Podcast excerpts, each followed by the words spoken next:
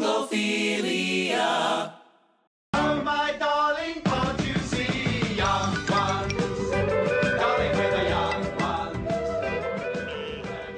Hello, fellow Anglophiles, and welcome to Anglophilia. I'm Kaylee McMahon. I'm Stephanie Callis, and this week we are going to be talking about The Young Ones. Yay! Yes, The Young Ones was created by Rik Mayall, Lisa Mayer, and Ben Elton. It ran from 1982 to 1984 on BBC Two.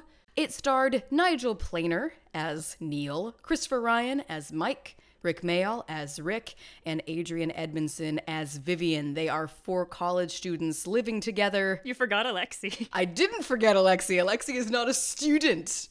Okay, sorry. There are four college students living together in um various houses really. Several of them get blown up.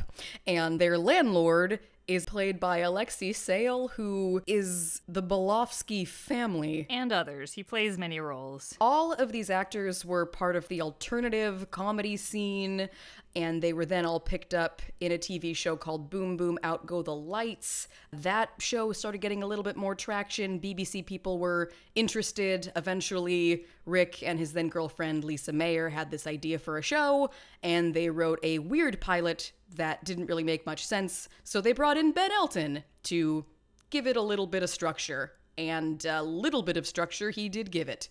And um, we're left with this incredible television show that I love very much and again, I wait to talk about. The thing that you say about structure reminds me of a quote. This is actually from a book about Blackadder. Jumping ahead, I'm doing my research for next week. Um, but the producer of Blackadder was talking about how he had seen the script of The Young Ones, quote, and this thing arrived, you know, covered in marmite stains and half written in pencil and full of Ben Elton's terrible spelling, and I could not make head nor tail of it. It was full of brilliant ideas, but so incompetently put together, you'd think, well, if I did this, I'd just try and structure it, make it neat, and that would have destroyed it, really. I think that that makes sense. I think that so much of the show's charm is its complete unpredictability and the fact that it is constantly breaking rules and it is just the product of limitless childlike imagination in a way and trying to impose some sort of structure on it absolutely would have killed its completely unique spirit. What did Ben Elton say in that documentary that we both watched? He said, Sure, it's a sitcom. There are characters all in a location and there's a situation. That's all you really need. Yep, they're in a house and they're sitting on a couch. Like, what more do you want? Yeah, so you had these energetic, young, experimental comedians, and they thought, why not? They were also told, don't worry about budget. And I love that they got a slightly larger budget when they decided to include live music during all of the episodes because that got them in the variety show category. Watching it this week has been so much fun, and I've just been tickled pink by seeing all of these amazing gags that work just as well as they did, you know, 10 and also 30 years ago. But full disclosure, I've actually been a little bit nervous to talk about it because it's like, you know, how do you catch a wave upon the sand? How do you describe a show like The Young Ones? It's so completely, it's maybe the weirdest show I've ever seen, or at least the weirdest show I've ever loved. Do you agree with that? I don't disagree with that. There are other shows that have maybe just as weird content, but the structure is pretty traditional. Like the form is, is usually pretty expected, but this just goes off in so many crazy directions that you would never think. Right.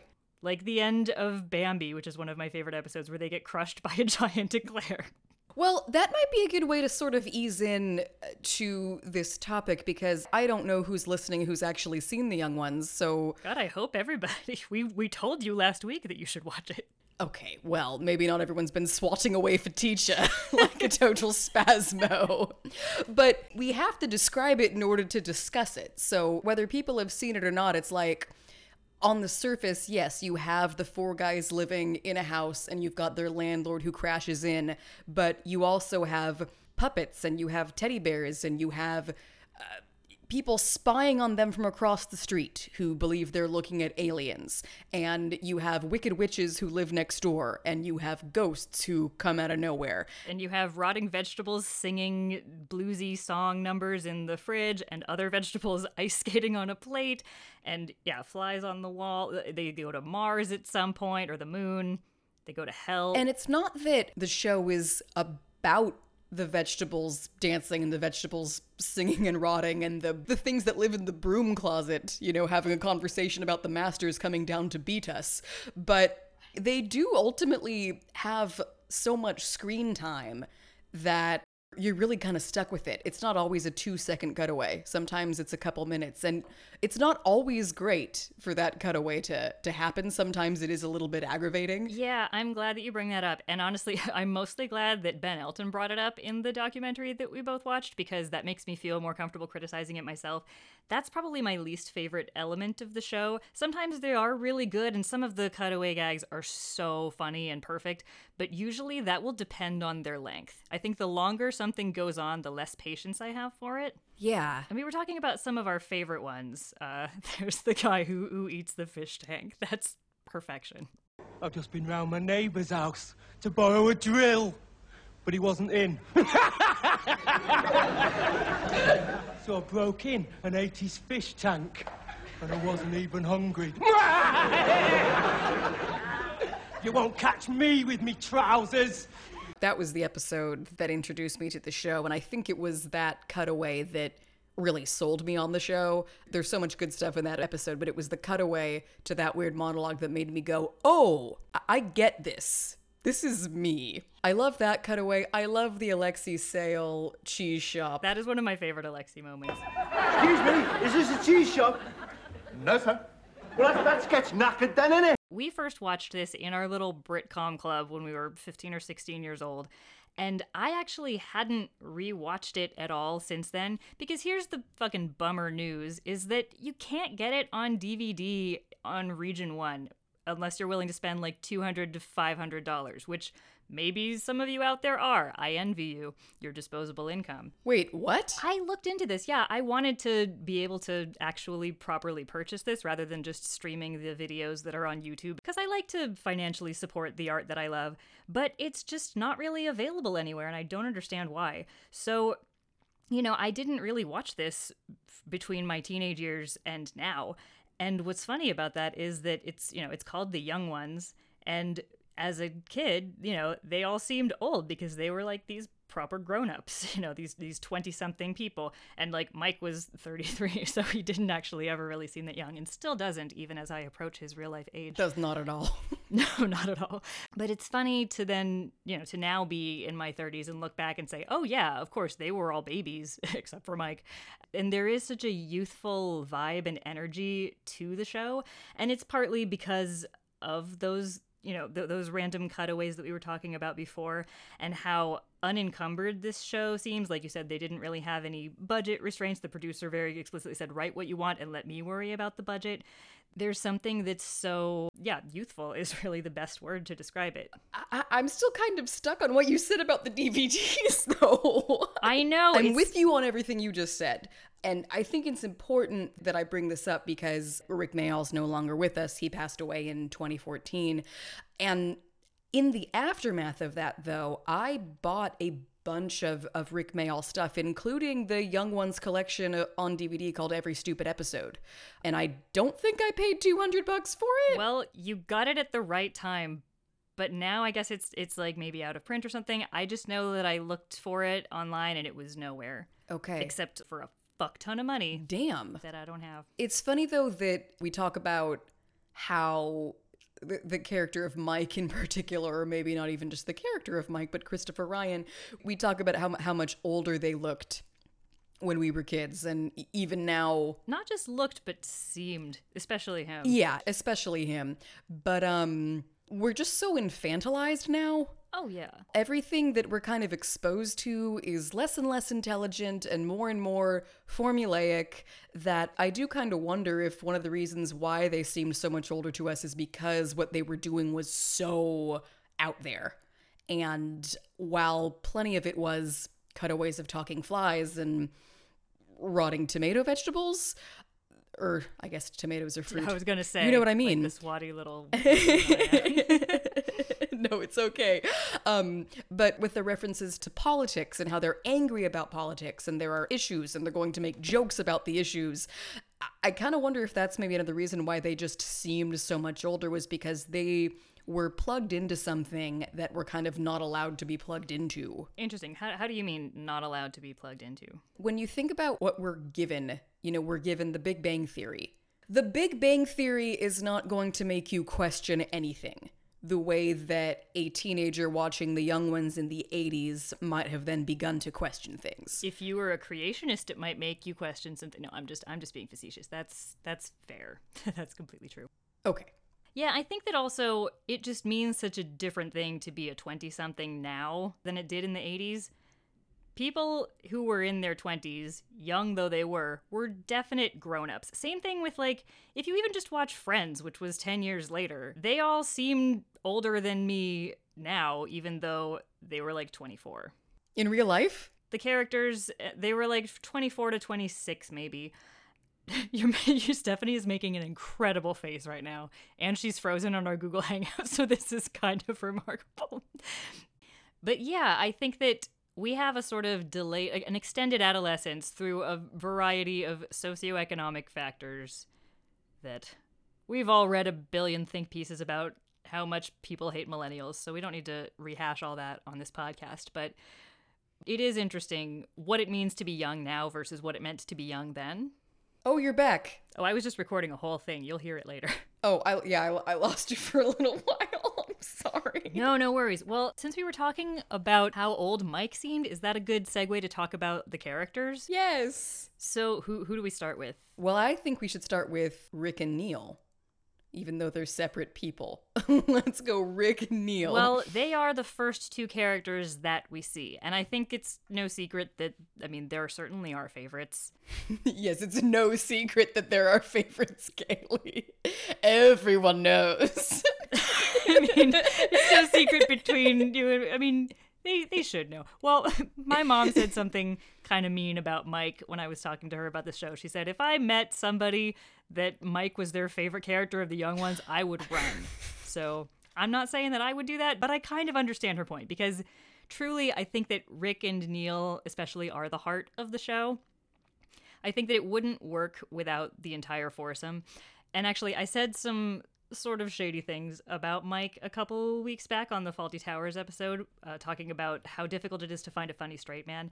And watching it this time around did make me reassess things. It, you, it wouldn't work if you just lifted him out. And he does have some really great moments. I think that he is well, first of all, I think it also bears mentioning that Christopher Ryan was actually the only one of these actors who didn't come from that alternative comedy scene. So even though he is funny and he does do a good job, I think he just has the misfortune of being the weakest link in an incredibly strong chain. Yeah. That is, of course, headed by the inimitable Rick. Like, Yeah. he's just the perfect character. Rick is fantastic. Rick is just the pissed off, wannabe anarchist college kid who we all knew, and I think that for a little bit I was.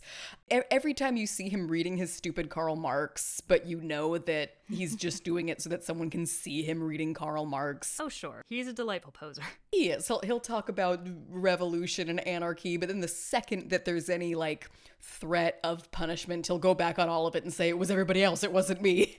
And um, No, absolutely. it, the very first time that you see him, he's dancing to the theme song sung by Cliff Richard, and he says.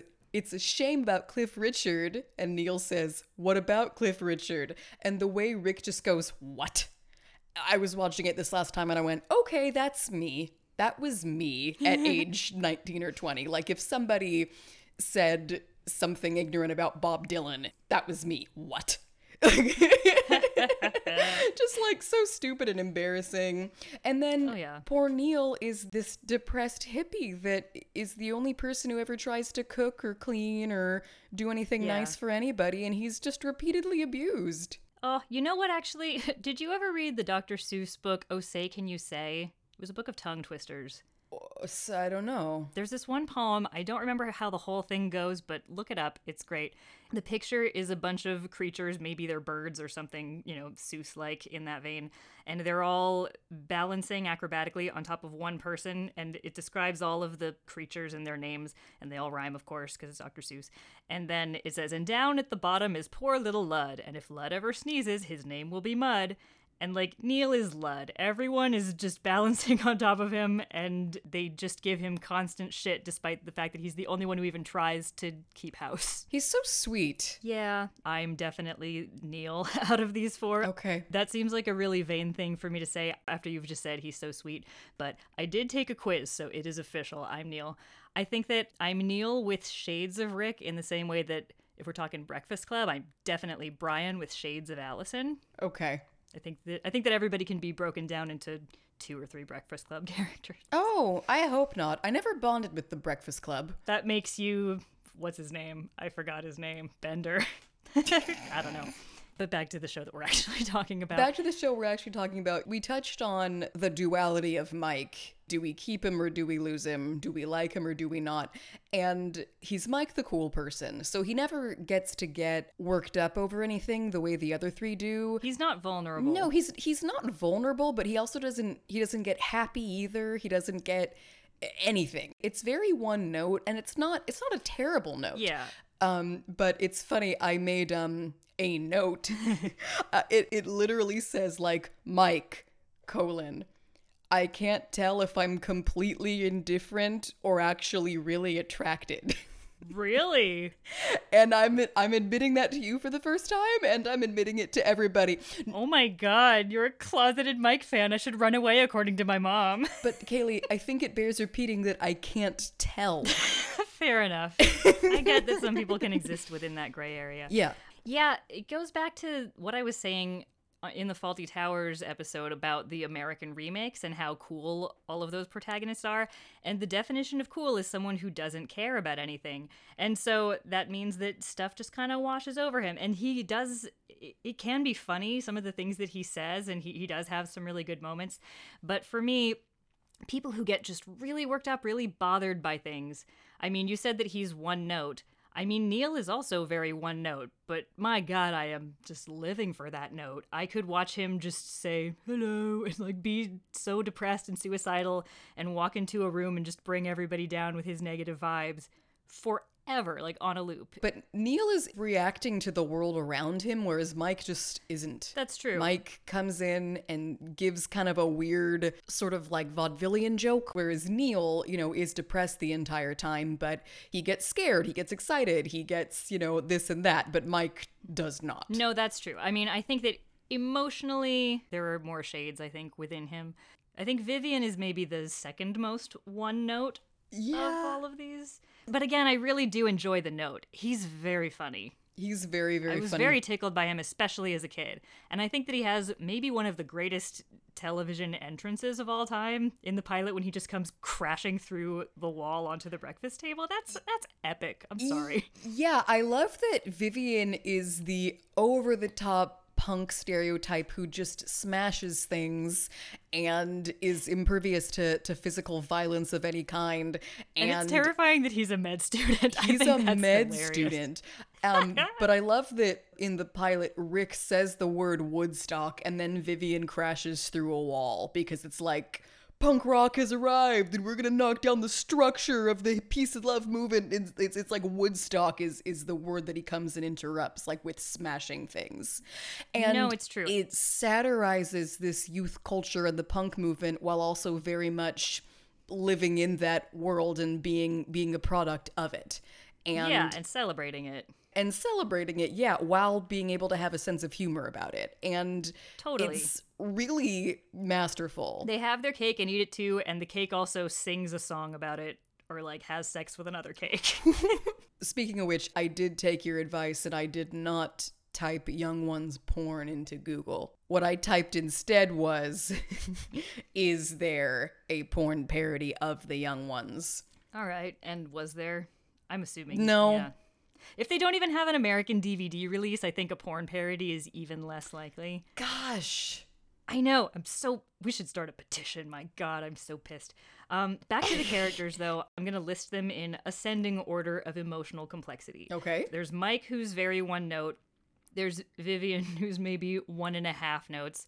There's Neil, who's who's several, and then there's Rick, who because of th- there's a very clear pecking order in the house which i really really love and which is so accurate for any sort of high school or college clique or living situation you can usually tell like who's at the bottom, who's the lud, basically. Yeah. And so, you know, Mike is the alpha and Vyvyan is his lapdog. And then there's Rick and then there's Neil and everybody's dumping on Neil. But when Neil isn't around, then Rick is the one who gets picked on. And sometimes even when Neil is, like when they get their exam results in the final episode, then there's a little status switch there. And that's what's so mm-hmm. interesting is that he's the only one who it's like it's like Mike and Viv are doms. Neil's definitely a sub, but Rick is a switch, so it's he has multiple ways of interacting with the others. Yeah, it's true. He also reminds me of um you know in in high school how sophomores are just so relieved to not be freshmen anymore that they pick on the freshmen way more than seniors who are just like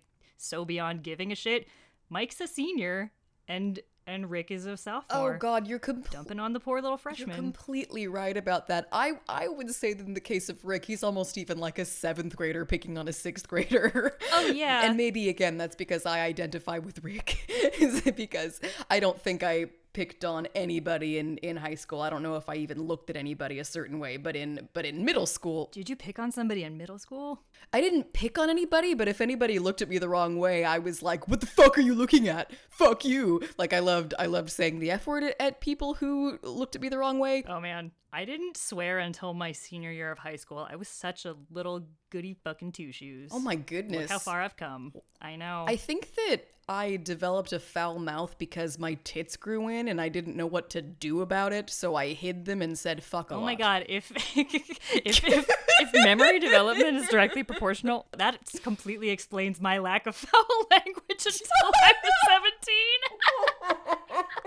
That's really Maybe we could get someone to do a scientific study about this. Well, your hormones are going insane, and I was not sexually precocious, so I had oh I had all of these new feelings, and it's I wasn't like I look so cute. I was like I look weird. Fuck everybody. anyway, Okay, oh wait. Speaking of being sexually precocious, that actually takes me to a fantastic Rick moment that I want to talk about. Is there's a moment in the episode Time where he wakes up in a bed next to Jennifer Saunders, mistakenly believing that he has slept with her the night before, but doesn't remember it. And then, of course, it is later revealed that he didn't. She was just sleeping in his bed. But he is so proud of having lost his virginity while he thinks that he has and it is so funny because that's something that that really struck me like you said once you've gone through college you can recognize oh i know every single one of these characters and there's something so truthful and so funny about people who have recently become sexually active being really, really damn pleased with themselves and sort of lording it over the rest of us. I remember in college there was such a clear line dividing the virgins and the non virgins in all of my friend groups. And it was really weird. I remember one of my friends actually compared it to like how the sexually active members of our friend group it was like they had a badge that they would periodically flash where they'd be like oh i'm i'm more sophisticated and worldly and grown up than you because i've had sex and like i think i knew even at the time that it was bullshit but as a virgin i felt so bad about myself because of that there was such a weird shame and stigma even though it's just completely random. Like everybody is ready at different times. It's the luck of the draw whether you find an appropriate partner that you would even want to be with. I hope that if we have any young listeners or old listeners who are virgins and hope not to be someday, hang in there. It totally doesn't matter or define you. I hope that you don't put as much stupid stock in it as we did or as the members of the house and the young ones did. I appreciate you pointing it out because y- you know it, it is funny how you know when when young people become sexually active it's like okay hopefully hopefully they're taking care of everything and being responsible or whatever. But they the way they then handle it it, just proves whether or not they were actually ready to do what they did because the way that Seriously. yeah You didn't invent it, guys. No. been, calm down. You've been having sex for five minutes. Chill the fuck out. Yeah, and so if Rick were actually mature enough to handle sex with a grown woman, when he goes in to get tea for him and Jennifer Saunders, he would have just like quietly gotten two mugs of tea. But the way he just stands Yeah. there like, I need two mugs of tea. Isn't it strange? It's adorable. Yeah. and it's so It's so funny. but he's also just doesn't have the emotional maturity to either leave it or to just say, I have a guest and walk away. It's like he wants someone to ask him He's beating around the bush. It's hilarious.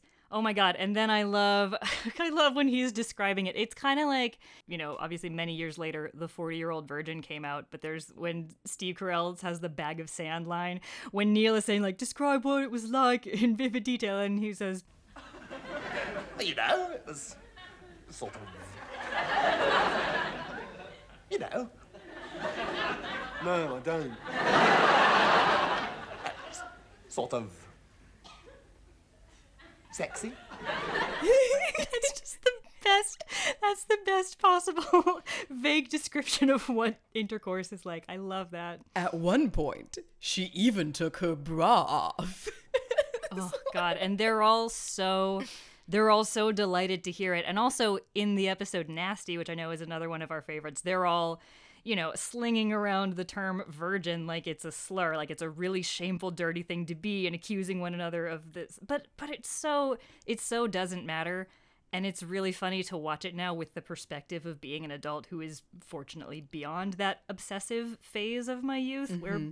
where that actually did define how important a person you were in a, in a certain setting. Well, yeah, in high school in Nasty, they're calling each other sissy virgin. And I took the laugh track response to mean, oh, it's funny if you're a sissy virgin because that's a bad thing to be. But now it's like, oh no, this is funny because everyone's just a dork. Oh no, absolutely. There's the the adult perspective. It's this is one of the many shows. I think that every show that we're discussing on this podcast in our first season is something that grows with you and you'll find different things to be funny at different age. There it'll have different meanings as you get older, mm-hmm. and that's certainly one. Yeah. Well, and with Rick being this, you know, bullshit like limousine socialist or champagne socialist, whatever it's called, uh, this this this social justice warrior who just also is just as bad as everybody else. It's privileged liberals that we know, you know, today and that and that we knew in college. But um, Formative allyship. I love when he calls himself a feminist. It's like, Oh oh, my God, I know, finally I- said it. You finally said it. And then I love also in- in that same thing when he's talking about being able to score with, I mean, forge meaningful relationships with birds, I mean, tarts, I mean, women. It's, uh, because the fact is, even the men who do consider themselves good guys, or even the the white people who consider themselves allies to people of color, you know, we do we do fuck up, and we do have these biases that are very difficult to overcome. God damn it, he's trying, and it's funny to see him try and fail. oh man, that actually reminds me of a of a visual analogy that I thought of. I think that Rick's spirit animal is a cat. Okay. Like you know how you'll see a YouTube video of a cat where they try to jump up onto a piece of furniture that's too high and they miss and then they, they fall down and they try to maintain their dignity and they're like, "No, I meant to do that." That's exactly what Rick is. He's always jumping too high and falling down.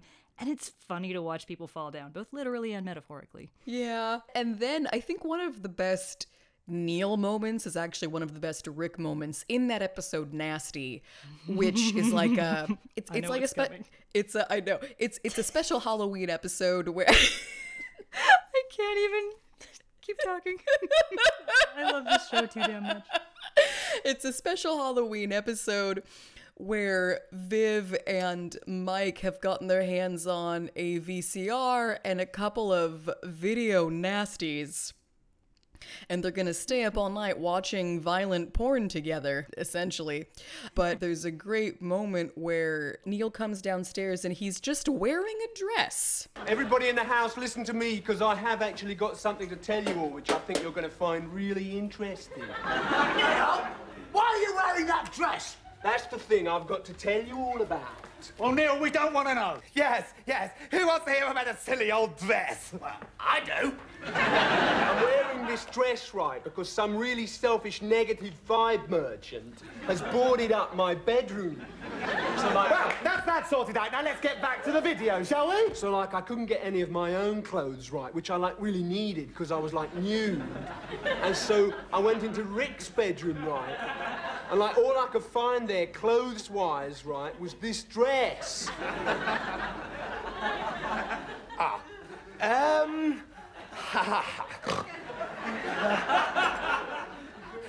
oh, oh, oh!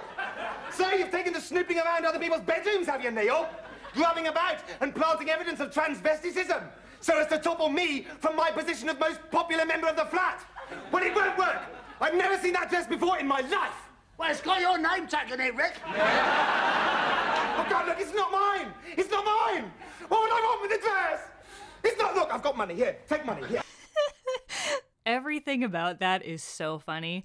Also, can we just talk about moments that make us laugh every time? Because there are so many on this show. Okay. I never don't laugh at certain points. When I watched Bambi, which is another one of my favorite episodes, when it just cuts to them on University Challenge and they're sitting in a row, scumbag out, Stephanie's doing the dance for me right now and I'm giggling. I had to rewind that like five times because I was laughing too hard and also because I wanted to see it again and to watch each one of them individually. If there were a way to make like a Harry Potter tattoo, like a GIF tattoo that was constantly in motion, I would probably get that on my arm, despite my fear of needles, just to cheer me up whenever I could. Look That at is it. such a brilliant idea. Gift tattoo. God, I wish. Someday. That'd be great. no, that that moment al- al- always makes me laugh. Um kills me. So Bambi is the episode where they've been picked to go on University Challenge, but they've lost an entire day because only Neil had this information and no one would let him get a word in edgewise. So they go on a laundromat or a laundrette, sorry, adventure, Yes. and then Neil remembers oh, oh, I, I remembered what I had to tell you. And he says, We've been mm-hmm. picked to go on University Challenge tonight. And it's one of my favorite musical numbers they have because they have fucking Motorhead, but it's also one of the mm-hmm. best transitions because he says, We've been picked to go on University Challenge. And Viv stands up and says, To the station.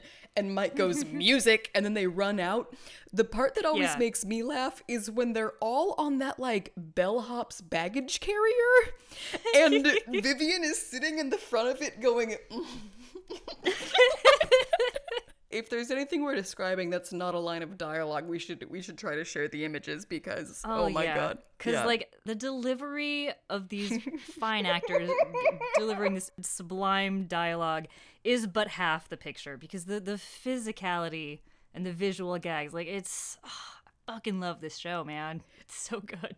I thought I thought of another one. It's an Alexei Sayle moment. We haven't even talked about him. We haven't talked about him very much, but in each episode, w- when Alexei Sayle barrels in as, as one person or another, they would actually just kind of leave a blank couple seconds or minutes or whatever in the script so that Alexei could come in and fill it in with whatever he was working on at the time.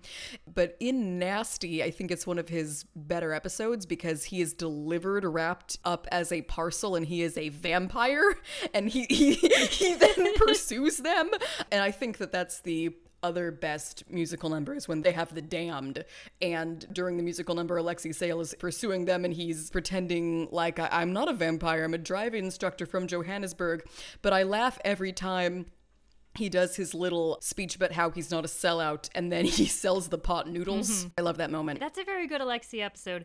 For me, okay, so confession time. This this may shock you, but so I haven't seen this since I was 16. And when I was watching it again this week, I was surprised when I was watching the credits. I was like, "There's a fifth guy."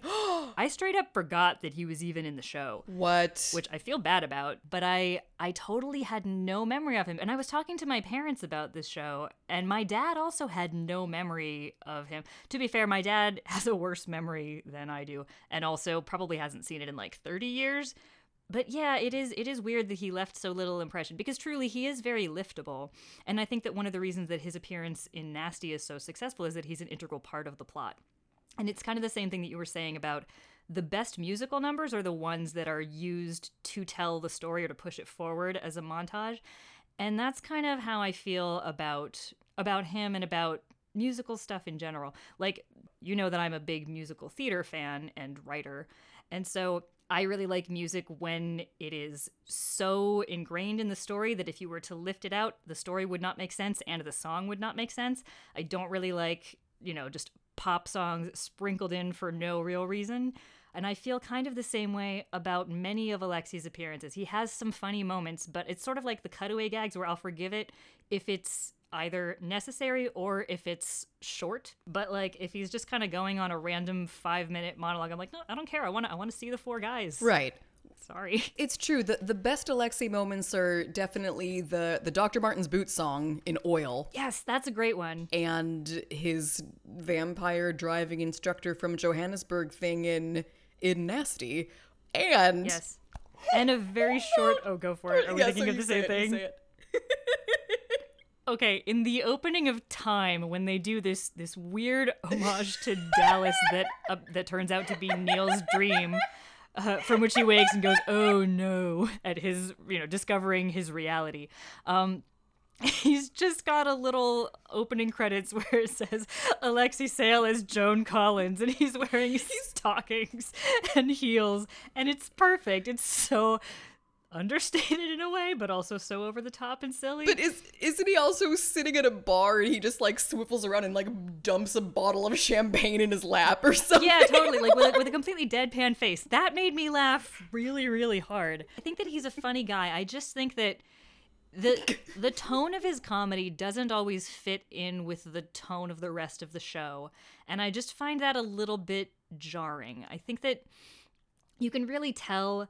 I mean, obviously, like they all have their roots in live comedy, but I think that his roots are the most evident and I think translated maybe the least well to the screen. I want to give him the benefit of the doubt and say that maybe his is a style of humor that worked better live because a lot of things, as I said, I have a musical theater background. I know that there are certain things that work fantastically well in the room with live energy from a live audience that just lose a little bit of their magic on the screen. And I, I want to say that that's maybe part of what this is, in addition to him being sort of a, a square peg in a round hole. To his credit, Kaylee, I don't think that he would disagree with anything that you just said. It's funny that you pick up on exactly what he was worried about because he did not have the same enthusiasm for wanting to make the show as, you know, Rick did. Obviously, being sense. being one of the co-creators, and he said like, you know, I didn't really want to be stuck doing like one character and come to be known as as one character. And then, you know, the fact that he didn't even have dialogue that he necessarily had to memorize kind of shows what his commitment to it was. And Yeah. also on the Boom Boom Out Go Lights show, which Mm-hmm. preceded the young ones, they talked in that documentary about how the show really kind of didn't work because it was meant to be material that was seen live. Yeah. So it was like they were giving it their all and it was their best stuff, but it just didn't work on TV. And so I wonder if maybe the experience of that show being underwhelming informed Alexei's decision to be like, well, I'll be half committed to this because I don't know how well it's going to work for me. That would make sense. And it shows. You're right.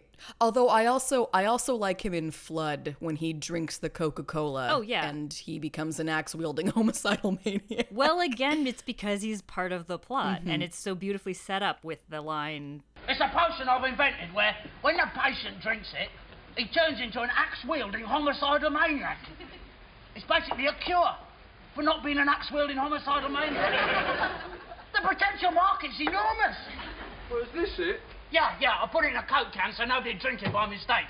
You know, I just bet a bit later on somebody does drink that and turns into an axe-wielding homicidal maniac. Yes, I bet that as well. That's just a sort of crazy, imaginative thing that happens around here, isn't it? It's really fun when they get really meta about the sitcom world that they're living in. Yeah. Kind of like Father Ted, but to a way stronger degree. Well, yeah, you called um you called Father Ted Brechtian, and I I kind of love that we are now talking about maybe the I ultimate mean, yeah, Brechtian. forget Father Ted. And then also there's that great moment in Sick when Neil's parents come to visit, and it gets the most meta that it's ever gotten, where the mother first of all starts smashing furniture, which is just great. Yeah. And then starts talking about how she's so embarrassed that her son is doing the young ones, and why couldn't he be part of a nice, pleasant sitcom like The Good Life? And then Vyvyan has that fantastic rant against The Good Life.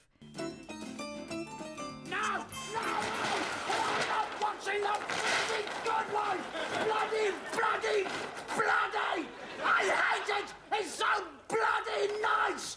Felicity Treacle Kendall and Richard sugar-flavoured snob bars! What do they do now? Chocolate bloody butt nuts, that's what! They're nothing but a couple of reactionary stereotypes confirming the myth that everyone in Britain is a lovable middle-class eccentric, and I hate them! It was a highly articulate outburst, Vyvyan. I love that. And that's that's another um, tremendous example of what we touched on earlier. We have the stereotypical punk character, but you see the graphics for the Good Life intro appear, and then they actually have like the special effect of Vyvyan like tearing it down. Mm-hmm. So it's perfect for as stupid as the shit that Vyvyan kind of does week to week, where he just smashes things for no reason, screaming, I'm bored.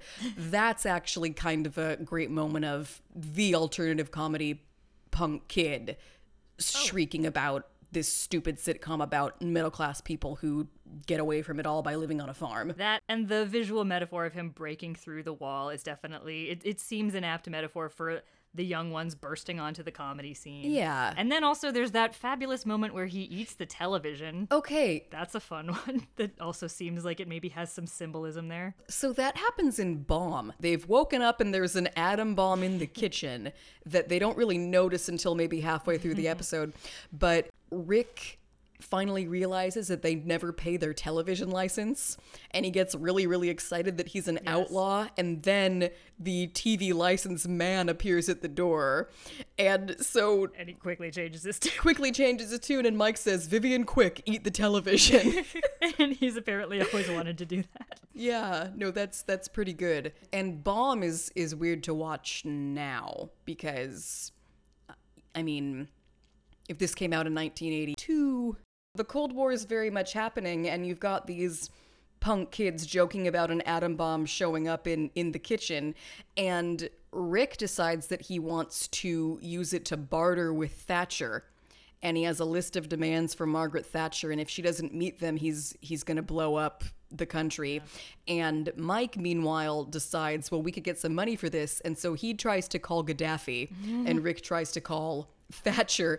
And when I originally would have watched this in what 2003 it was just retro oh isn't that crazy? Bombs were relevant uh, sort of humor. And, and and watching it now it was like oh this is actually a really nice release from the terror that i kind of live with again. Yeah, you know, it's interesting how the context in which you watch something historically does change your viewpoint on it. And it kind of harkens back to what we were saying last week about Father Ted and how, are you right there, Father Ted? Nazis weren't really having their the, the renaissance that they are currently having at least not that I'm aware of I don't think that they had a big heyday in uh, in 1990s Ireland but certainly in present day America we're much more aware of the real threat that they pose and obviously the same goes for the threat of nuclear war yeah Oh, and back to Nazis again. There's there's that great moment in the finale where there's the the black Hitler mailman. yes It's so What weird, but I also find it very funny. and I love that their exams they were the worst in the world. well why does the black hitler mailman know what they all got on their exams Well, Hitler was a very immoral person. We can or amoral person. We can agree on that. So I don't think that he would have the ethical fortitude to not open another person's mail. if you're willing to exterminate millions of people, you're probably willing to sneak a peek at some report cards or exam results. that's creative My logic checks out, Stephanie. i mean this is the most sensible thing I've said all night. I think they also probably just wanted that very startling, bizarre image, though, right? Ab- Yeah. above, uh, yeah. That actor's very funny. I, I love his delivery. And it, it, it reminds me of what you were saying last week about how Brits do make fun of Hitler for being European and for, you know, the, the accent and the, the whole look. It It's very silly and cartoonish. Right. Just forget the whole murder, mass murder, genocide factor. The other thing about the European stuff, Alexei Sayle has that line where he's talking about the hit song in Sweden, "Oof, Where's My Volvo," mm-hmm. and the some a, a French song called like "Mr. Poo Poo Goes to the Lavatory." Do you remember that? that was a good example of just the the Euro bashing that they do. And also, can we just state for the record once and for all toilet humor is funny. That's a universal truth that we must acknowledge. Despite the fact that we are grown ups, we will forever at heart be young ones because bottoms and and farts are always going to be hysterical. I just said the words and Stephanie's giggling like a schoolgirl. Because because I'm thinking about funny farts from my real life. Like, Oh my I god. can't- One of my favorite moments. I'm not going to tell a fart story. I'm going to tell a story about fart stories. One of the best times that I've ever visited my grandparents with all of the cousins. We were spending the weekend at my grandmother's house in New Jersey. And somehow at the breakfast table, we got into like an hour long discussion where we all just shared the best fart stories from our lives and from the lives of our friends and family. And it was one of the best conversations I've ever had in a group.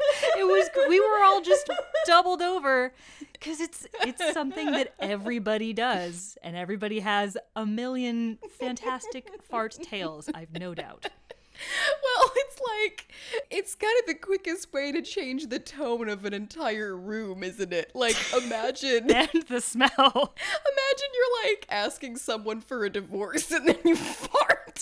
like i actually I, w- I will tell a story i will tell a fart story from my real life when i was in college i took an acting class and we were doing one of those you know pretentious sense memory exercises like they sing about in a chorus line where you have to your like, sense memory was a fart.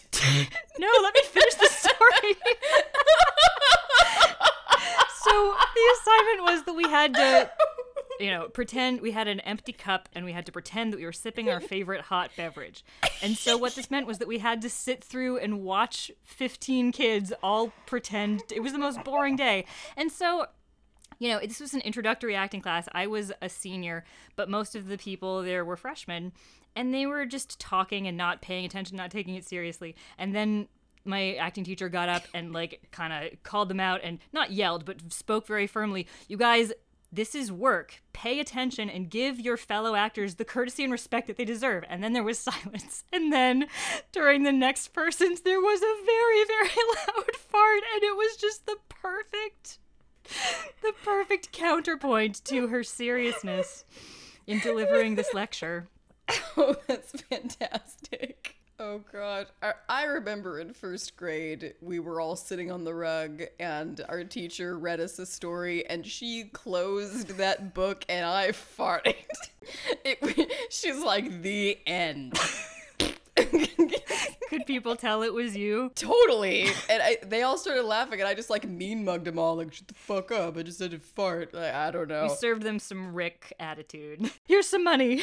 I don't think I lost any friends over it or anything. Your true friends are the ones who will stick around you through your gas problems. That's the litmus test of friendship to me. We've gotten so off topic. No, bottom humor you said is always funny, and we were exploring that idea.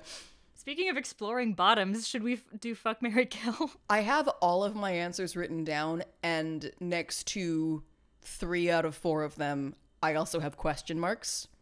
But I also kind of feel like it's the only way to go. So I'm curious to know what you think. My tendency is always to go for the kill first because truly that is the th- that's the decision that you can't take lightly. It's the only truly irreversible one. Marriage and sex don't last forever, but murder is forever. So I'm going to kill the person who's most violent, which is Vyvyan. Okay?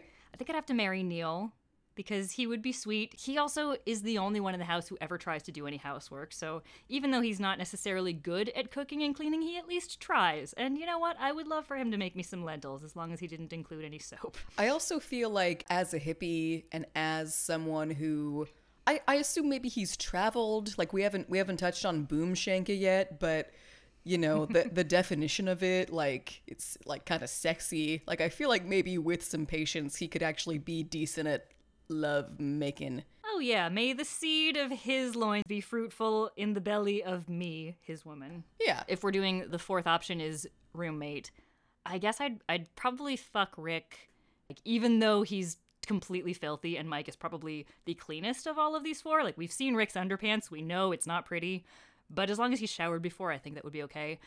But I wouldn't want to live with him because he would just he gets so wound up so easily and he'd be constantly yelling whereas mike would just be like having one of those roommates who's kind of always absent or very low key having a roommate who's cool is probably the best option so yeah that's my answer Yeah, no, I I have the same exact answer. I did for half a second consider fucking Mike instead for hygiene reasons for hygiene reasons. I think I would rather suffer through fucking Rick than having to live with him because Mike's like roommate antics are always very um subtle, like he will turn a room into a roller disco. That's awesome. I would love for him to turn my room into a roller disco. Like that's fine with me. but he's not going to board you up in your room. No, he never did anything cruel or violent. I don't think he ever hit anybody either. Did he ever hit anybody? Yeah, no. Yeah. He'd be a pretty chill roommate. No, he'd he'd be a chill roommate, and if he were operating a roller disco and bringing in some more money, that's fine. Totally. However, do I really want to have sex with Rick? I mean, yes. Oh, well. I, I want to the have character sex with or the Rick- actor. I would love to have sex with an alive young Rik Mayall. Well, get in line, sister. Um, no, but for me, I think it's actually both the character and the actor. And here's how I know that. One of my favorite moments in the whole show is when they all switch roles in Bambi, and you see them all playing each other's characters. And I am more attracted to Nigel as the character Rick than I am to him when he's playing Neil, and also than I am to Rick, R I K, Rick playing Vyvyan. so Got I think that I think that there is a part of me that's kind of attracted to the character of Rick, and that's a that's a convenient tool for helping to parse which thing is which, because it can be sometimes confusing to, to figure out what the source of your attraction is when watching fiction. Okay. Well, because I would never fuck Vyvyan, but I do like Vyvyan playing Mike. I think that's kind of hot. Oh yeah. And also, can we talk about their outfits? Because that's obviously a moment where we get to see them all trading fashion. Yes. I really love the costumes on this show and how they all have their single uniform. Except that Rick actually does have a couple different looks. He has those fantastic yellow overalls, which I just adore, in addition to his usual black blazer with the pins, which I would totally fucking wear. Mm-hmm. That would be the easiest Halloween costume ever. Ooh. And I kind of I like Mike's fashion, but again, he seems so old. It's not just that the actor was older than a college student, it's that the vibe of his character feels like he's in his 40s or 50s, or it's like a throwback to what a cool person was in a prior decade. Mm-hmm. No, And when he first shows up, isn't he wearing like a golf uniform? He just seems like a retiree. No, it, he does because it's not just that he's in like a suit. He's often in like plaid pants with the sweater vest over another Yeah. shirt. I- It's a serious outfit, and re- retiree is correct. That is that is often what he looks like. I love Vyvyan's look. I love the stars on his forehead. What are the stars on Vyvyan's forehead? And on the back of his little denim vest, I know it says very metal, but on the front, does it say Love You Dead? I know I wrote it down. I apologize for the page turning. Yeah, it's Love You Dead. And here's another reason that I know that I am Neil is that I fucking love flares. I am so ready for them to make a comeback and for skinny jeans to die because that trend has been reigning supreme for like the last decade and a half and I'm sick of it.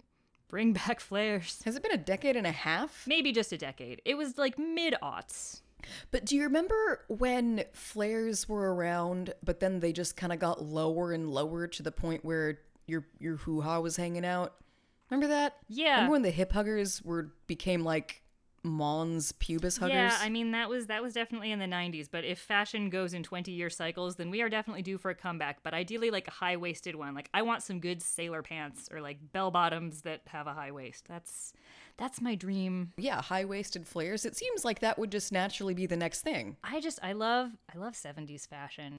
And like a man in bell bottoms and like a good pea coat, like Bud Cort in Harold and Maude. That's like such a well that's like my perfect fashion era for men and women alike. Ooh. Yeah. Yeah. Anyway, so yeah, Neil was behind the times, but also ahead of his time. It is funny how much grief they give Neil for his pants. Well, there's actually a Sex Pistols lyric where Johnny Rotten sings, We don't care about long hair, I don't wear flares. And it's That's a false rhyme, and I do not approve of any part of it. it's punk, Kaylee. I know I have a musical theater background, Stephanie. We're just too different to be friends. But it's great that that's a line from a song that got people really fired up, and they're able to then kind of take it and contort it so that it just sounds like a stupid little, oh, you're stupid because you have flared pants on. Because that's what it is. Yeah. Because it's just a bunch of sniveling little fuckheads being punks. No, totally. Yeah, and that's again something about how young these characters are. The way that they care so much about the shallow things like liking the same music and having the same fashion. And, you know, those really are the litmus tests that you have when you're quite young for whether or not someone's cool enough to be in your friend group. Now, speaking of tests, I know that we brought up that Vyvyan is a is a med student, but can we talk about everybody else's majors? Because I feel like Vyvyan's they bring up, Rick mentions sociology, mm-hmm. soci sociology. Mm-hmm. Neil, the the only thing you ever see is that during the opening credits, he's standing in the library, and you can see that he's in the Asian studies section, mm-hmm. which which I guess makes sense, but. What the hell is Mike doing? I was hoping you would know that because you've obviously seen this show a lot more than I have. I Well, because I don't in know. the intro, it kind of shows him paying somebody off to be handed a diploma. Yeah. So it's like, has he already graduated? clearly he graduated 40 years ago. That's kind of what I'm wondering. yeah, no, he really he doesn't he doesn't seem like a young one as I've said several times. Yeah. A great quote from Lisa Mayer in the documentary was when she was talking about how they kind of are like a little sitcom family where Mike is the dad, Neil is the mom, and then Rick and Viv are like the little kids always bickering with Rick as the little girl. Yeah. Case in point, he has a dress. No, that was a great, a great, that was a great quote. Yes. she also had that other quote that kind of broke my heart though when oh, she said that when when Rick and Ade are 90, they're still going to be writing jokes about bottoms. yeah, oh no, that was really heartbreaking. They can't do that. Oh, and I, I don't want to I don't want to dwell on his death very much um, because I don't think that it's as integral a part of the show as say uh, Dermot Morgan's death is to Father Ted, where it actually influenced the outcome of the show. Like Rik Mayall definitely died tragically young and in very recent memory, but this was a show that long preceded that, and he did get to do a number of other things with his life afterwards. But for me, this was bittersweet because it was my first time watching it since he died. And since there is so much death and and maiming and mayhem on the show, it's it was a little bit sad. Uh, yeah, I mean, death is always sad, especially when people go so young.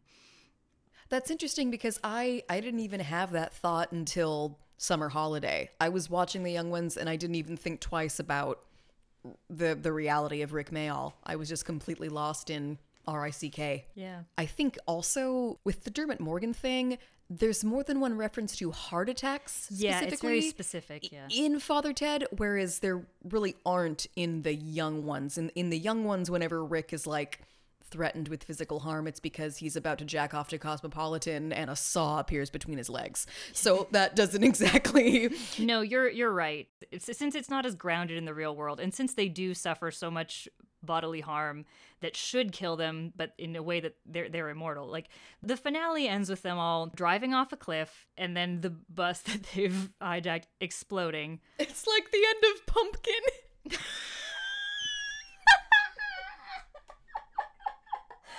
Oh my god, I'm not even gonna say anything else. Just listeners, if you enjoy terrible, funny movies, go rent Pumpkin and thank us later. I will just say that it it defies all logic and all reason, and that Christina Ricci's nipples are visible in just about every scene, even through her overcoat. It is disturbing and also kind of a miracle. What the hell was I talking about? Oh, right. So at the end of the show. so summer summer holidays. Anyway, they drive off a cliff and the car explodes and it says the young ones were instead of the young ones are. So it's they're very clearly meant to be dead. But also, you know, a few episodes earlier, we see Vyvyan get decapitated. So I think that if he can survive that, and also they, they frequently get their heads impaled with spikes or, or other weapons, I the ending doesn't bother me and make me sad in the same way that say the ending of Father Ted does because like they're fine. They're they're going to live and be young forever in in my my take on their fictional world. I'm completely with you because let's not forget, like in Bambi, there is that cutaway, that reveal that there's a scientist that's actually looking at the young ones on a slide because they are human beings the size of amoebas. And then at the end of that episode, a giant chocolate eclair crushes them, and then the eclair gets fed to an elephant. So um, I'm not too upset over a bus crash. Yeah. God, that would be quite the prop to own. Like, was that ever auctioned off? Oh my- Who the fuck has the eclair or Oh the sandwich God. or SPG or anything? I would make the sandwich my couch. Are there like SPGs on Etsy? I'm gonna look that up. I want a fucking SPG so bad. Oh my god. I should get Jama to make us SPG pins. My sister Jama is a wonderful artist, and depending on when we release this particular episode, she either has or will d- design our merchandise. So uh, stay tuned for more information. Wait, it, but it'll that. be like fluffy. It'll be like a fluffy, fat, like SPG hamster that I can pin onto myself. I don't think so. It would be enamel, but your Okay. imagination could make it fluffy. This is gonna be awesome. SPG, yeah, Special Patrol Group is Vyvyan's pissed off Scottish hamster, who also suffers a lot of physical abuse before finally dying. Mm. SPG definitely dies because we see Yeah. him go to heaven. And we see Vyvyan cry, and that's like the one really truly human, vulnerable moment that we see from him, which makes me love him all the more. Yeah. But SPG is definitely my favorite puppet. As, as I said before, the puppets are n- sort of my least favorite part of it. One, I'm gonna make a weird analogy here, which is that all of the the weird random things like with the puppets and the, the cutaways to other things, I don't really like that stuff. But I will say that I appreciate that it's there because you know it adds to the the whimsical childlike nature of the show, and it kind of reminds me of the marshmallow bits in Lucky Charms, where I, unpopular opinion, I only like the regular cereal. I hate the marshmallows, but I understand and appreciate that they add color and texture to a bowl. And so I'm glad that they're there, even if they're not my particular cup of tea. Does that make sense? Okay. First of all, the marshmallows in Lucky Charms are uh, I really don't know where you're going with this sentence. I can't even say what. What? You don't like the marshmallows in Lucky Charms? I told you it was an unpopular opinion. What do you want from me? I'm a grown up. I like my cereal to not be glow in the dark. Oh, what do you want from me? I'm a grown up. Okay. Why are you even buying the Lucky Charms and picking out the part you don't like, you grown up? I never bought them. They were at friends' houses. Stop picking on me. okay. You know what? Wow. I also don't like the cream in the Oreos. Come at me. I only like the cookie. I could have a symbiotic relationship with many junk food eaters. Do you also not like the peanut butter and the peanut butter and jelly? No, I only like the peanut butter. Okay. Fuck jelly. Wow. This is This is is an illuminating conversation that we may have just created a rift between us. Oh my g- no, I just um wow. That's fascinating. That's fascinating.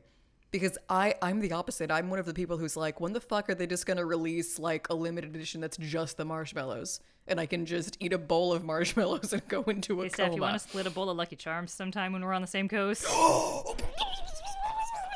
Okay, we should also we'll. Oh discuss which starburst you like best. We'll talk later. It's not pink. okay, I'll take your pinks. See, this is why we're friends.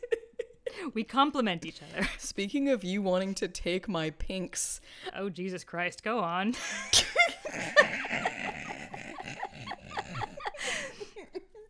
what do you think a perfect young one's porn would actually look like? Um, I think it would have to be just the four guys with maybe occasional appearances from puppets, but like I don't even though there are some really fantastic female guest stars like Jennifer Saunders and Dawn French and Emma Thompson, I think that it would be the most fun if it was just just the boys, the bachelor boys getting it on together. There is that one moment in in Cash though when it's snowing outside and the guys are doing everything they can to, you know, find some fuel to burn a fire to keep them mm-hmm. warm and Vyvyan keeps going to that neighbor and saying, "Hello, I am your neighbor." That almost seems like a perfect setup for a sexual um exchange in in a porn world. But you know what's an even more perfect setup is when Alexei the vampire is chasing them and they all need to lose their virginity in order to not be targeted by a vampire. Just just an orgy right there because Vyvyan even has that line in that episode. Michael and I are going to indulge in an all-night orgy of sex and violence. That's just hot. I mean, I think which pairs who do you ship within this foursome? Well, Vyvyan really just dreams of sucking Mike's dick. I do not disagree. here's here's the thing actually. He's the only one who calls him Michael, and I think that sometimes mm-hmm. we have a tendency, consciously or not, to either shorten or lengthen our beloved's names, you know? Dude, what if they have had sex? What if, like, off screen, they've like been boning this entire time, which is why Mike is teaching Vyvyan how to read a watch. Is that a requirement for teaching someone how to tell time? That's a wildly problematic assumption, Stephanie. No, no, no, no, no. Hear me out. I'm not okay. That was a that was a clumsy way of saying it. It sure as fuck was. I don't know. Have you ever seen, you know, Viva Zapata or the fucking movie where Jane Fonda teaches Robert De Niro how to read? It's all teaching to No, read. but have you ever been taught to read or to tell time? It was probably by your parents who didn't have sex with you. no, but if I needed to learn it now, maybe I would have sex with my teacher. I'm so glad you said teacher. With whoever was teaching me. In the case of Robert De Niro, would be the sexy Jane Fonda's gonna teach me to read. Of course, I'm gonna fuck her. What the fuck is? I'm okay. Okay, my point was there is an implied intimacy there. Yeah. They have they have been having activities behind the scenes to which we've not been privy, and maybe it includes sex. Telling time is that's a big leap. I that's don't a know. real It's maybe pillow talk. That's the lamest pillow talk I've ever heard of. Hey baby, let me teach you how to read an I- analog watch. Well, I guess it's a display of intimacy that maybe just because I'm very frustrated, I want to think of them having sex. I mean, I would I would watch that tape, let's be honest. I would watch any of the tapes between any of the two of them or three of them or four of them. But then that leaves then that leaves Rick and Neil and you know that Rick really doesn't want to have sex with Neil. But that's also the tape that I would most want to watch. That's the tape that I would most want to watch. Who do you think Neil has sex with? I feel like I feel like Vyvyan would be the only one who wouldn't necessarily deny anybody else. He makes out with his hamster. He would definitely bone Neil if, if push came to shove. Maybe it's more like Mr. Balowski comes in and makes Neil jack him off. Oh God. wow. Oh, I'm sorry. Did I cross a line? no, no, no. It just that that just like for some reason this was all theoretical in my mind until like that planted a very specific visual in my brain. I don't know why that was the thing that made it real. okay, fine. Mr. Balowski bursts in, makes Neil teach him how to tell time. Is that oh my nicer? god. Can that be a new euphemism? Like Mm. The big hand and the small hand. it's a quarter to sex. Oh. Oh, I like that. I am not the first person to make that joke and I will not be the last. Oh, I don't know that I've ever heard quarter to sex. I've heard sex o'clock, I think that's oh, what it is. sex o'clock. I just turned it back 15 minutes because I'm an early bird. I don't know what that means in a sexual context. I just am compulsively early in my life. Period. I don't know how to better explain why I feel like the telling the time moment. It cuz cuz you know what it is? They look like a they almost look like an old couple or something.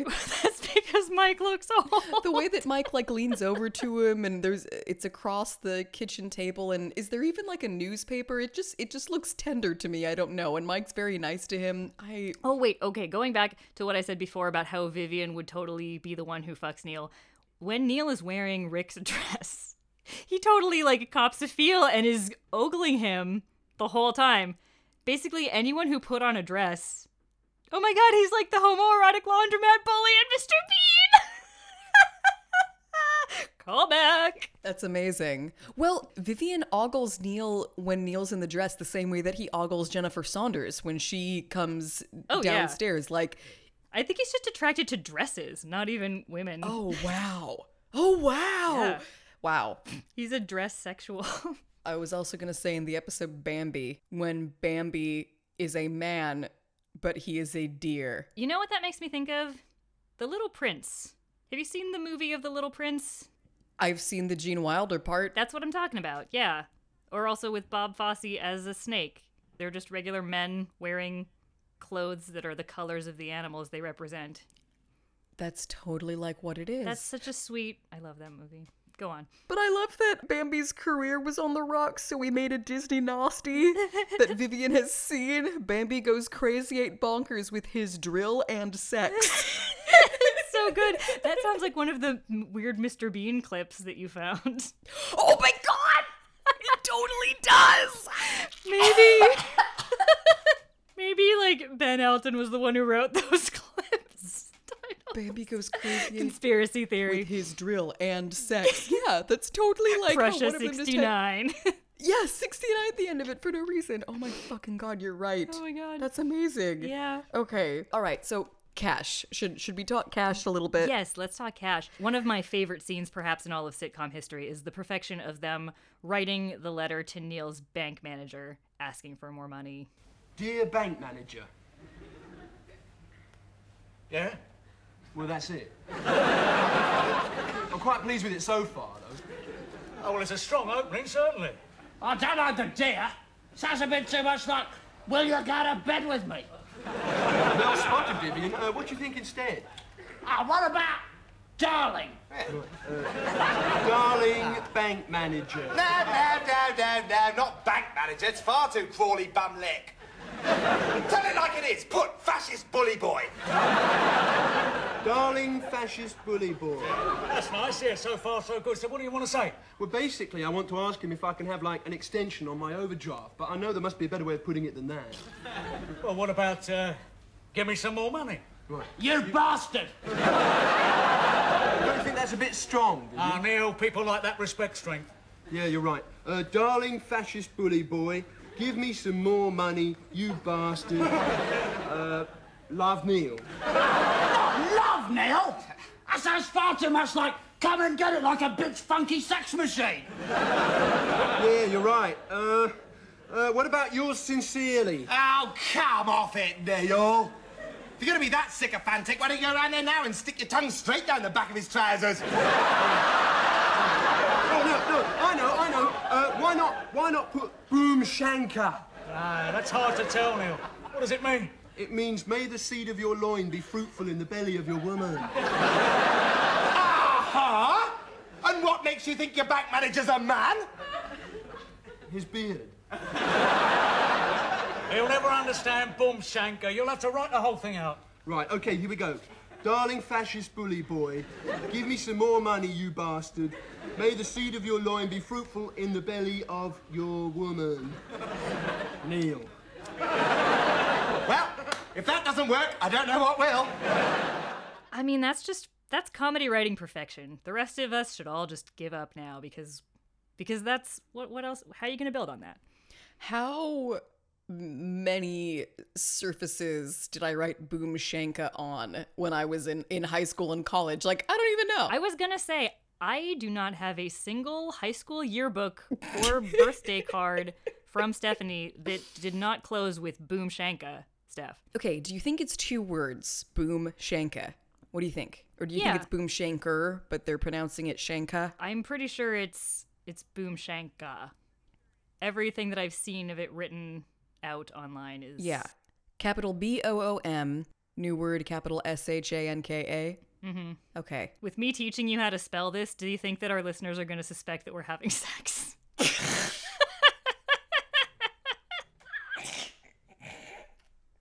I'm just pointing out how ridiculous your theory is. It, it, it's just proof that they have a little behind the scenes thing that they do together in private, and that might also be sex. I'm never gonna live down the telling time sex thing. It's okay. I'm never to live down hating the marshmallows in Lucky Charms, so we're even. You're right. We each we traded hostages tonight. Yeah, just like you want to take my pinks. Oh my god.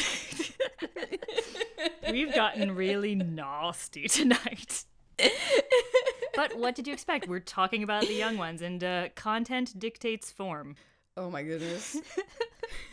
I have s- I took such copious notes on this show. And then they all just went to hell. No, there th- we've actually um we, we've covered a lot of it, but here's a note I highlighted. Rik Mayall is king of unflattering trousers. I don't notice his trousers. it was in Bomb where he puts on like the camo garb and marches to the DHSS thinking that it's Oh the yes, post no, office. those are some deeply And unflattering it- trousers. yep, yep, yep. but th- that that kind of remains his style when he and Ade Edmondson then do Bottom. Interesting. His his character Richie is always wearing trousers that like go up to his nipples. I'm sure we'll discuss that at a later date as well. I don't doubt it. Oh, you know what? When we talked earlier about um, moments that always make us laugh, we did Yeah. not mention Nigel and Rik as the lounge singers. Oh yeah, that's an example of a very successful cutaway that does go on a little bit longer than just a quick one-off. In the vein of mm-hmm. the the Dallas opening of Time, I love them. They're just they're th- those two especially can do no wrong. I would watch those actors do just about anything. But it's great because, I mean, you and I didn't grow up watching shows like the one that they're lampooning. I, it's like I don't know what they're doing, but they've they've obviously tapped into like something in the American zeitgeist that is universally understood Yeah. of like slimy, rich white guys delivering lines with that little wink mm-hmm. and then wearing and wearing cheesy outfits and delivering one-liners that don't make any sense. like they they nailed that. It's like I feel like I've seen this even though I know I literally never have. You remember that song he used to sing before he got shot in the neck? You want to sing that song right here on my show? Why, Dino, I, I'd love to, but hey, I never sing in slacks. No problem. With a little Dino magic.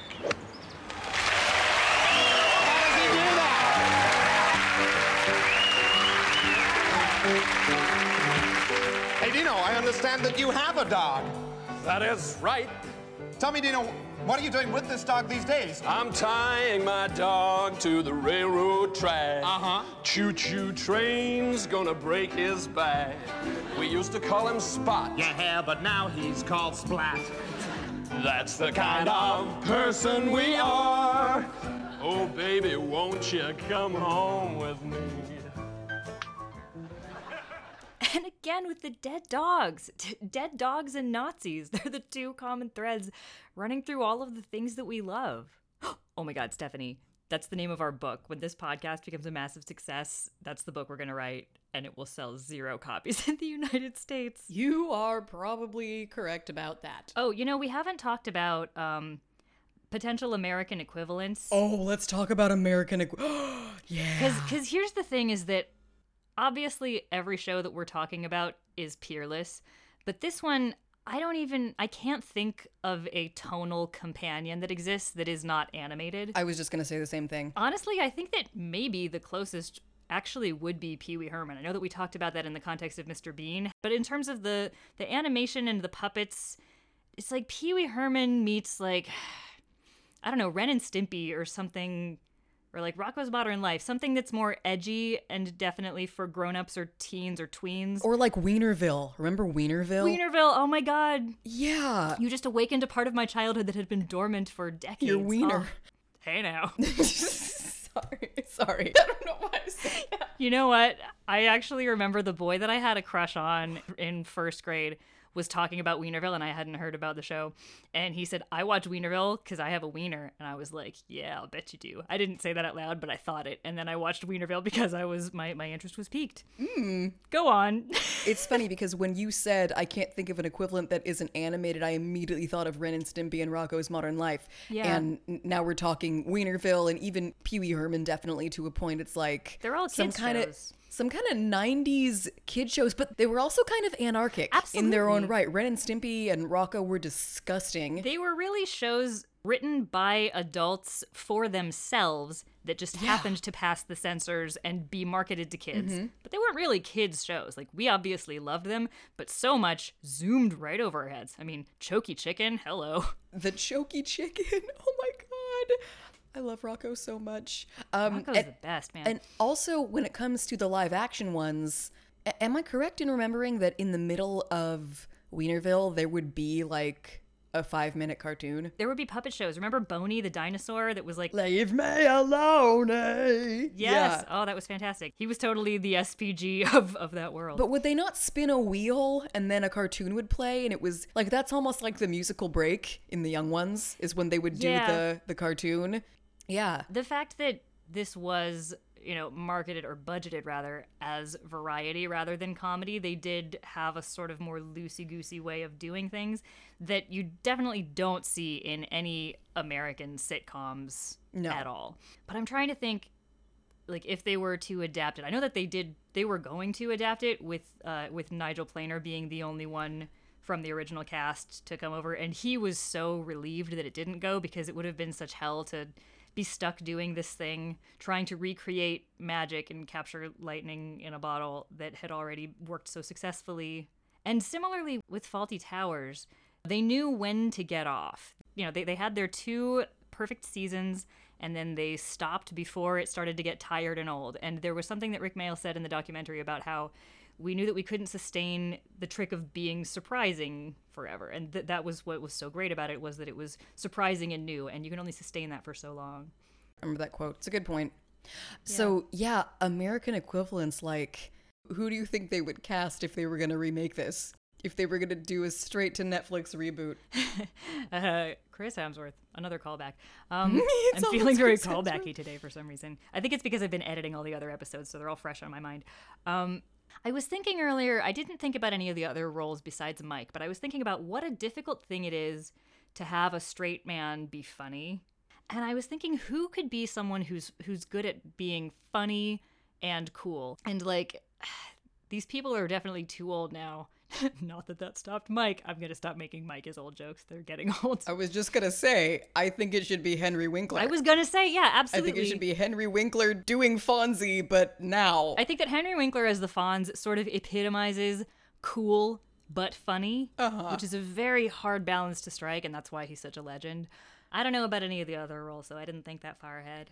I mean, th- this is probably the kind of thing that James Franco is just dying to co op and cast himself in all the roles. Oh, yeah, I'm thinking of like the whole Judd Apatow crowd. Yeah. They're not really young anymore, though. They're all like in their late 30s, early 40s. That's true. God, time's a bastard. Yes, it is. A bastard. I love the conversation between Rick and Vyvyan in Flood when Rick is discussing civil rights and peace and freedom and everyone being equal, and Vyvyan immediately wants to equate that with homosexuality and he calls it being puffy. And Rick is doing a really good job of defending, like, peace and freedom has nothing to do with being puffy, but Vyvyan just insists, no, it's puffy. And I think that that is an argument that people are having in the United States at this very moment. Oh, yeah, absolutely. It's much of this has become surprisingly timely again. Yeah. Especially when it comes to civil rights issues or the political correctness issue and having sensitivity for a group of people who have been, you know, victimized for centuries. It's like, oh, that's gay. Yeah, no, calling them snowflakes is the ironically more politically correct version of calling them poofy. Yeah. No, that was that was just something I wanted to bring up because it's it's just a funny conversation between two young actors who are saying funny things, but it's also very real. And I know that last week we talked about Father Ted and we talked about how it might be easy to look at it on the surface and see it as a silly show about priests who have a house full of bunny rabbits and they say silly stuff, but beneath the surface, it's actually fiercely intelligent and very sharp and very Mhm. biting. And I think the same is true here. Yeah, there are teddy bears having sex and uh, vampires that are driving instructors from Johannesburg, but there are so many lines about Thatcher and how it's back to Victorian values and there's the kids and there's police Yeah. Mm-hmm. brutality is a major theme throughout the show and yeah, I think that they really accomplished a lot in these in these 12 episodes while also leaving room for giant sandwiches. No, I agree. It's something that, uh, as I said, it, it can grow up with the viewer. There's something for you to love as a child, there's something for you to love as a teenager, and then as a college student, and then as a 30 something, and 40 something, and beyond until you get to however old Mike is. That's my last one, I swear. um, but yeah, the, the best art does evolve along with the viewer or the reader or the listener or what have you and it can have an impact for for the rest of your life and stay relevant depending on both where you are in your personal life and where you are in history and i think that this show has held up astonishingly well Mhm, me too.